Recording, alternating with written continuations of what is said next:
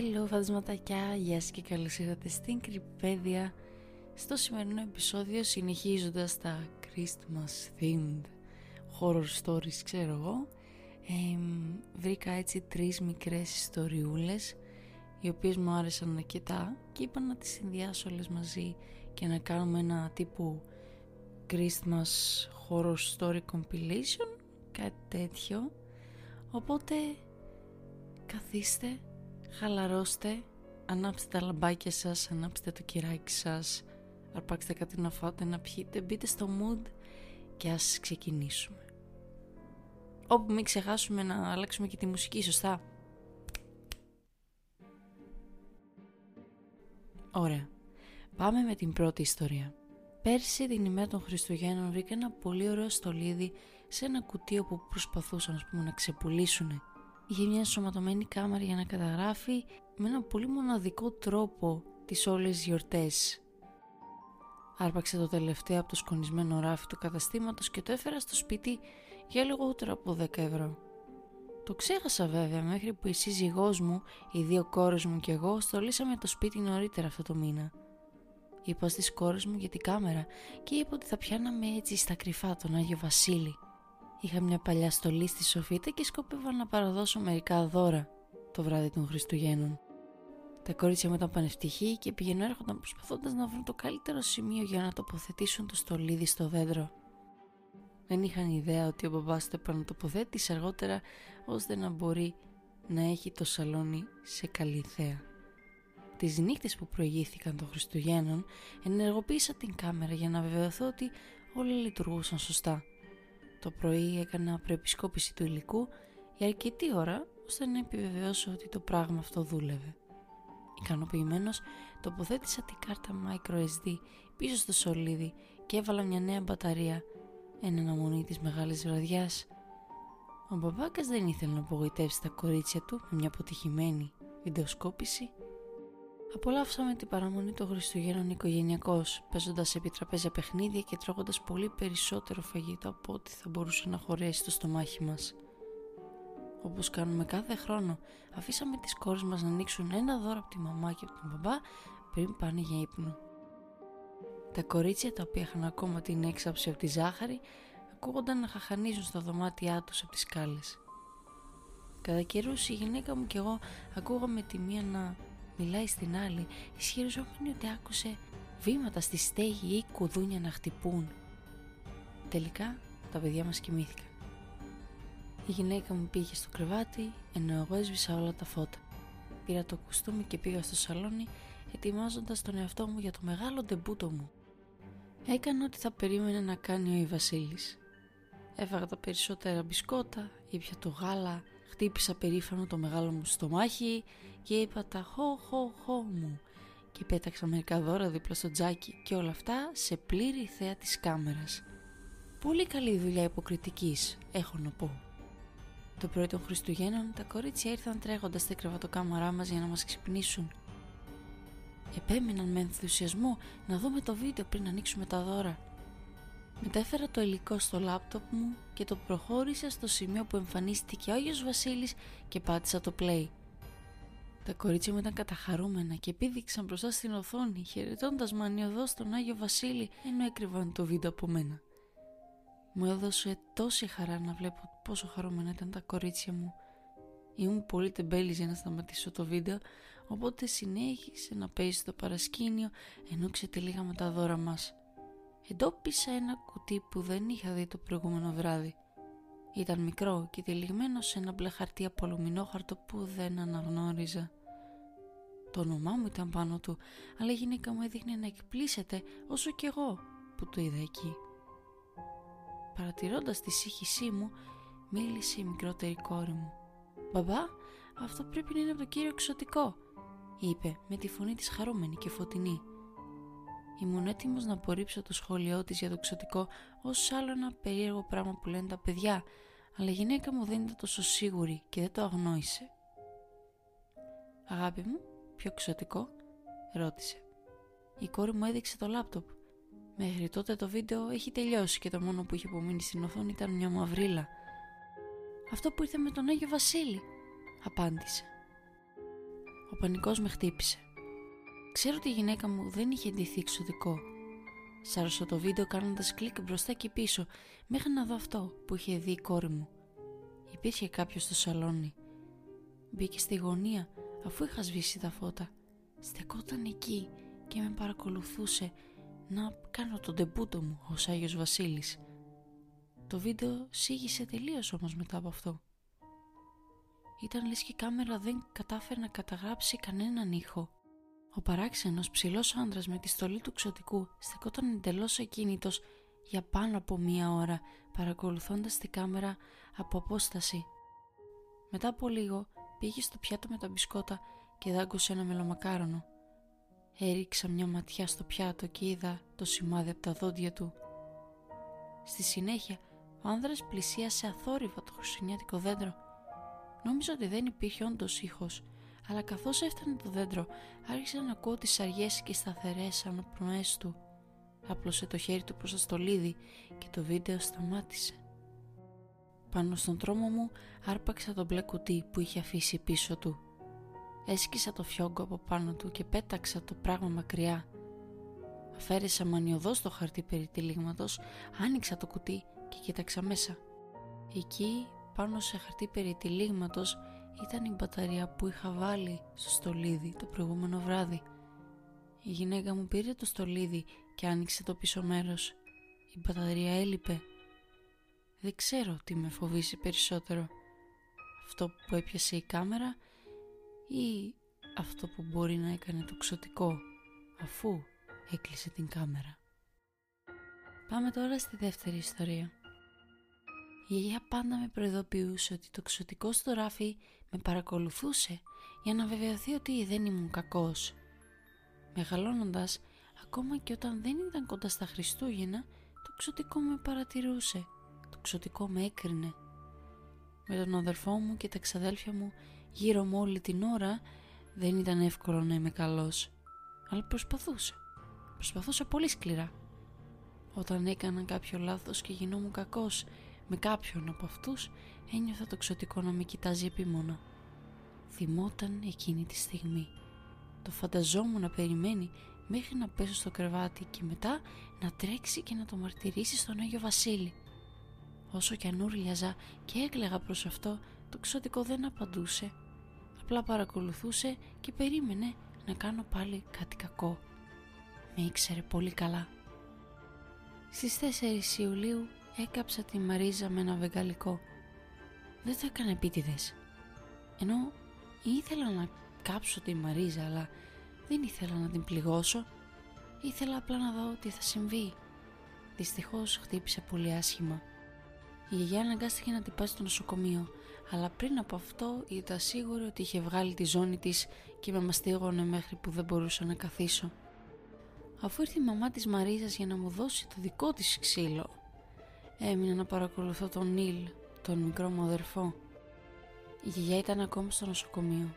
Ο Νίλ έβλεπε τηλεόραση ενώ εγώ προσπαθούσα να ξεπεράσω τον πόνο περπατώντας. Πριν πεθαίνει ο μπαμπάς αυτό μου έλεγε να κάνω και γι' αυτό περπατούσα πολύ. Όταν έφτασα στο σαλόνι, το ξωτικό με παρακολουθούσε. Το ήξερε.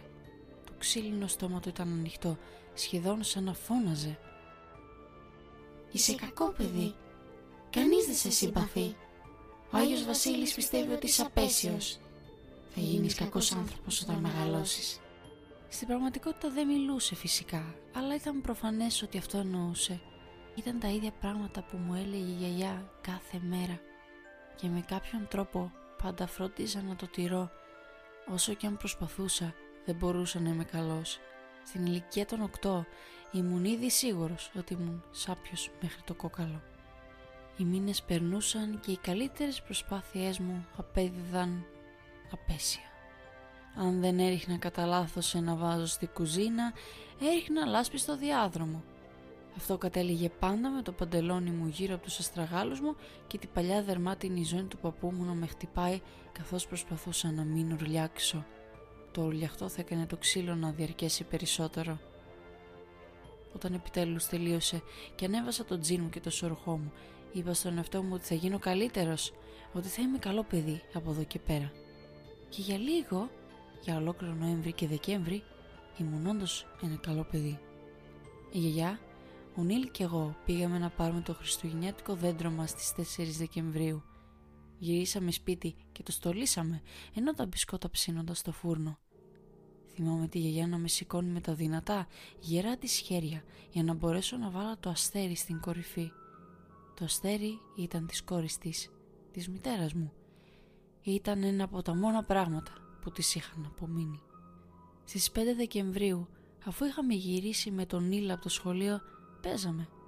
Όπως όλα τα αδέρφια παίζαμε σκληρά. Καθώς αυτός ήταν 6 και εγώ 8, ήμουν αρκετά πιο ογκώδης. Όταν παλεύαμε και τον γύριζα με το χέρι, έκανα ένα λάθος. Τον άφησα να φύγει και τον έστειλα κατευθείαν στο χριστουγεννιάτικο δέντρο. Έπεσε στο ξύλινο πάτωμα. Τα στολίδια έσπασαν, τα φώτα έσβησαν και το αστέρι έσπασε. Πανικοβλήθηκα κατευθείαν. Ήξερα ότι ο Νίλ θα το έλεγε στη γιαγιά. Ήξερα ότι το εξωτικό στο άλλο δωμάτιο θα μάθαινε τι είχα κάνει. Ήμουν καλός για τόσο καιρό που είχα αρχίσει να ελπίζω ότι θα έπαιρνα χριστουγεννιάτικα δώρα. Μετά από αυτό όμως, αφού έσπασα το μόνο πράγμα που είχε απομείνει στη γιαγιά μετά τη δολοφονία της κόρης της από τον μπαμπά μου, θα ήμουν καταδικασμένος. Η γιαγιά θα με χτυπούσε μέχρι θανάτου. Το εξωτικό θα το έλεγε στον Αγιο Βασίλη. Δεν θα έπαιρνα τίποτα και ο Νίλ θα με κορόιδευε με τα δώρα του. Κάτι άναψε μέσα μου και αν το ξωτικό δεν είχε δει τι συνέβη και αν ο Νίλ δεν το έλεγε στη γιαγιά. Καθόμουν και το σκεφτόμουν για περίπου μία ώρα. Μέχρι να τελειώσω η γιαγιά θα επέστρεφε από λεπτό σε λεπτό από τη δουλειά. Ήξερα ότι μπορεί να μην την ξεγελούσα αλλά θα ξεγελούσα το ξωτικό. Αυτό ήταν το πιο σημαντικό. Αυτός που μιλούσε στον Άγιο Βασίλη όχι γιαγιά. Φόρεσα το πρόσωπο του Νίλ στο σαλόνι και κοίταξα το ξωτικό στο ράφι. Με κοίταξε με τα μπλε επικριτικά του μάτια. Συγγνώμη που έριξα το δέντρο και έσπασα το στολίδι, είπα κάνοντας την καλύτερη δυνατή μίμηση της ψηλής φωνής του Νίλ. Σκέφτηκα το σώμα του να κρυώνει στο πάτωμα της κουζίνας και το αίμα του να κάνει παντού ένα χάλι. Ίσως η γιαγιά να πίστευε ότι έπεσε πάνω σε ένα μαχαίρι αν έκλεγα αρκετά δυνατά και πιστικά. Κάτω από τη μάσκα του δέρματος του αδερφού μου κοίταξα το ξωτικό μέσα από τις σοπές των ματιών. Το δέρμα είχε απέσια γεύση, αλλά έπρεπε να αποπνέω από το στόμα επειδή οι τρύπες της μύτης ήταν σε λάθος ευθεία. Αναρωτήθηκα αν το ξωτικό με πίστευε. «Συγγνώμη, ξωτικό», τσίριξα ξανά. Άκουσα την πόρτα του γκαράζ να ανοίγει και ένα αυτοκίνητο να μπαίνει μέσα. Η γιαγιά ήταν σπίτι.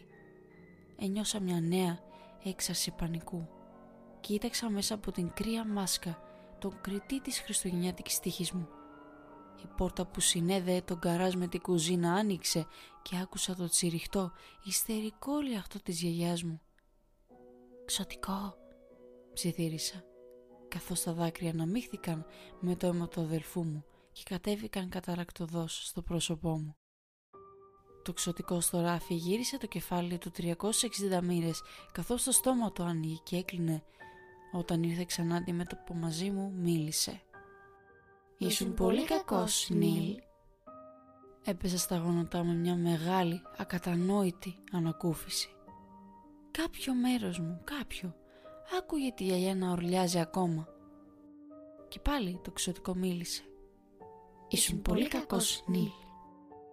Η γιαγιά στριφογύρισε και κοίταξε το ξωτικό, αλλά μετά κούνησε το κεφάλι της μπρος πίσω σαν να προσπαθούσε να συνέλθει. Εγώ σηκώθηκα όρθιος. Μη θέλοντας να χαλάσω την ψευδέστηση για το ξωτικό, κράτησα τη μάσκα στο πρόσωπό μου μέχρι να βγω από το δωμάτιο και να καθίσω στη κουζίνα. Η γιαγιά δεν προσπάθησε να με χτυπήσει. Δεν με άγγιξε καθόλου. Έβαλα το δέρμα πίσω στο κεφάλι του Νίλ και είπα στη γιαγιά ότι έπεσε. Δεν απάντησε.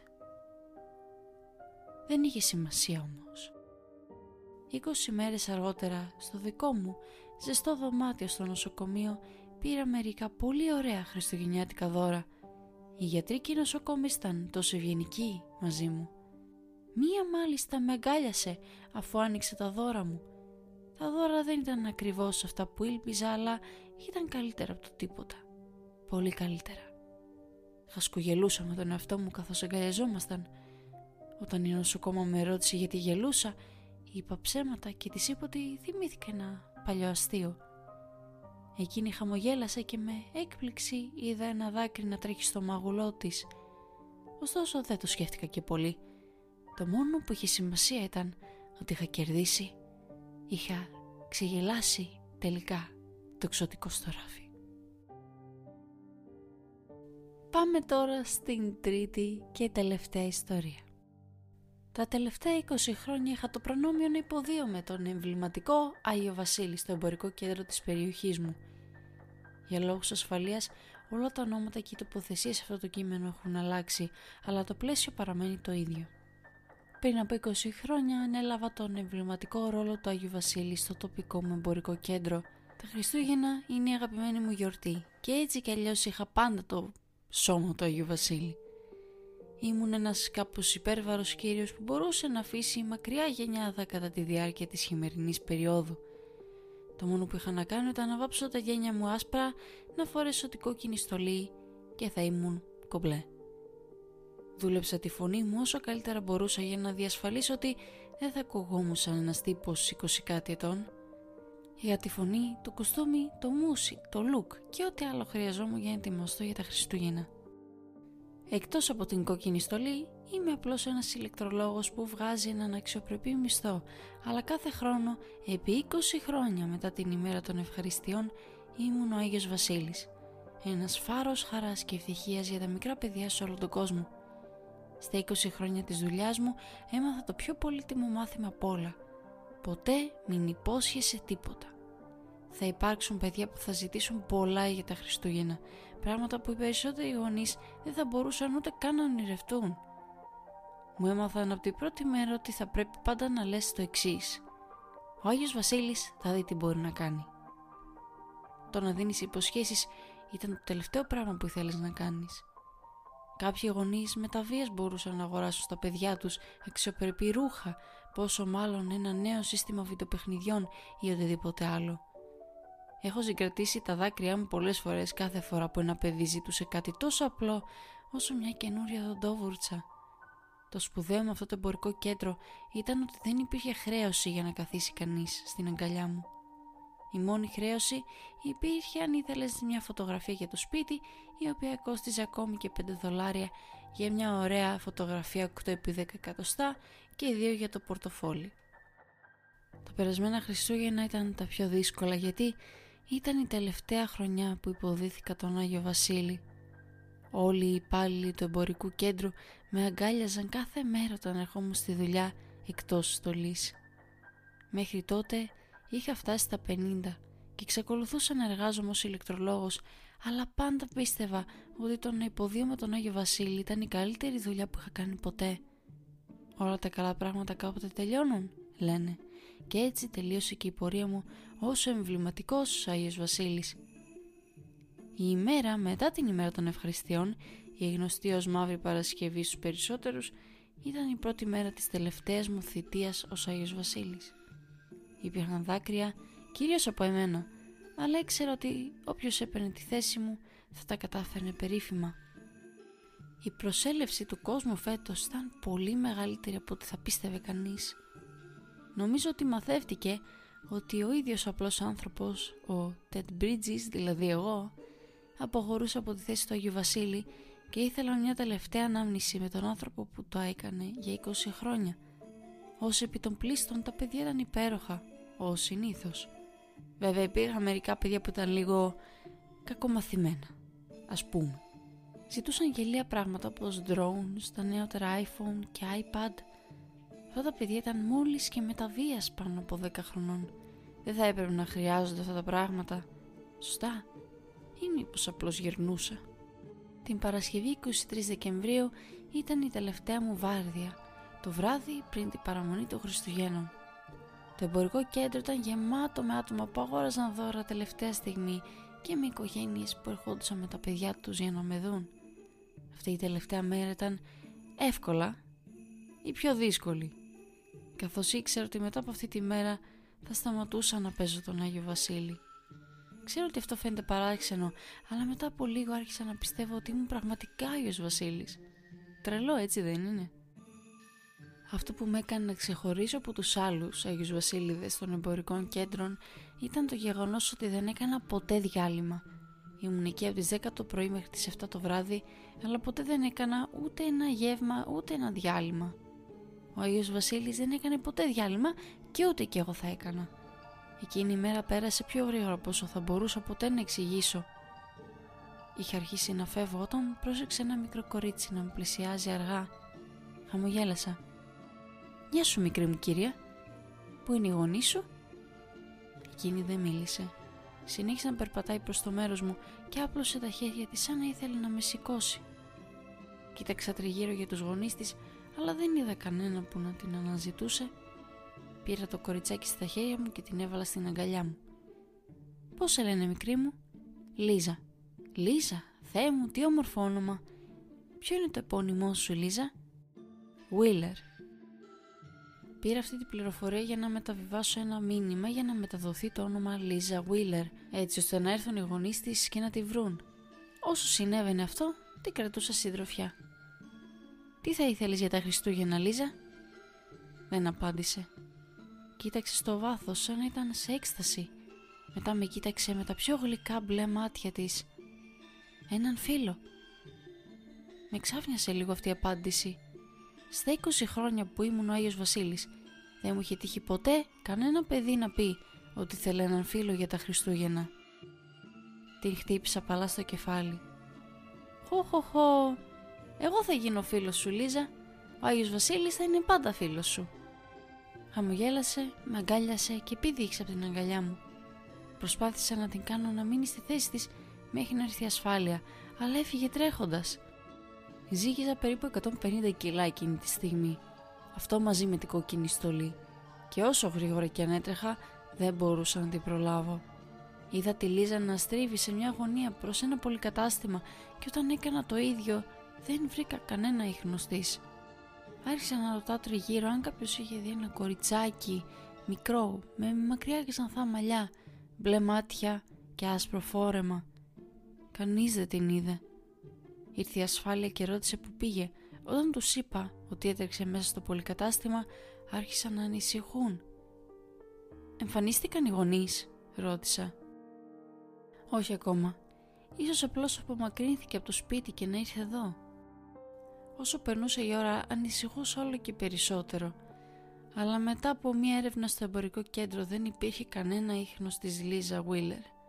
Είχε εξαφανιστεί. Ήταν γύρω στις μία τα ξημερώματα όταν τελικά μου είπαν ότι έπρεπε να πάω σπίτι και να κοιμηθώ αλλά δεν μπορούσα να κοιμηθώ γνωρίζοντας ότι άφησα έναν υπεράσπιστο κοριτσάκι να φύγει. Ξάπλωσα στο κρεβάτι μου όλη τη νύχτα κοιτάζοντας το ταβάνι. Σκεφτόμουν συνέχεια πως απογοήτευσα αυτό το κοριτσάκι. Θα έπρεπε να είχα καταφέρει να την προλάβω και να την κρατήσω ασφαλή.